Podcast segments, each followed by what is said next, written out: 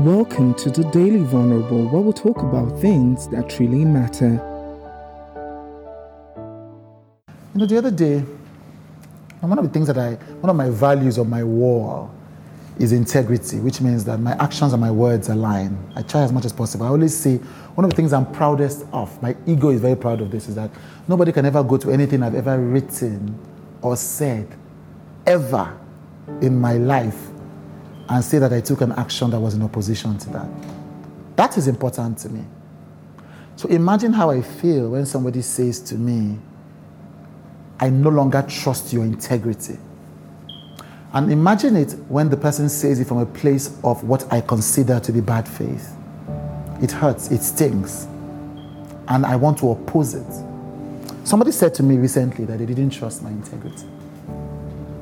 And when I heard it, first I was annoyed. I'm a human being, like,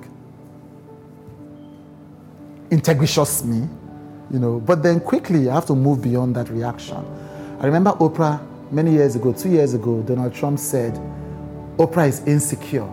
And somebody asked Oprah, What did you do? And Oprah said, Well, first and foremost, I thought about it. I thought, hmm, am I insecure? I mean, if the president of America calls me insecure, that's something I should take seriously. And then I, I did the work, I meditated on it, and I thought, no, no, I'm not insecure.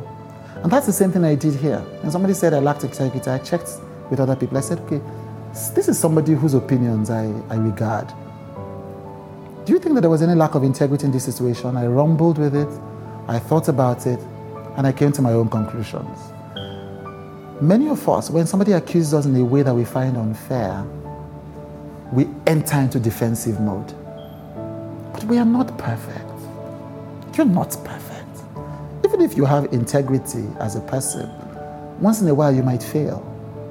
Even if you are a loyal friend, once in a while you might disappoint.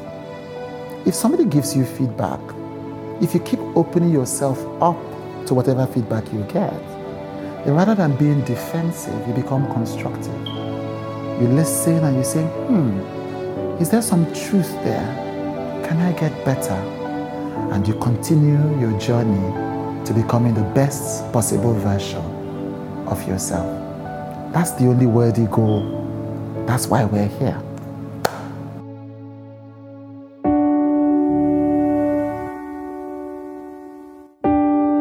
Thank you for listening to the Daily Vulnerable with Chude.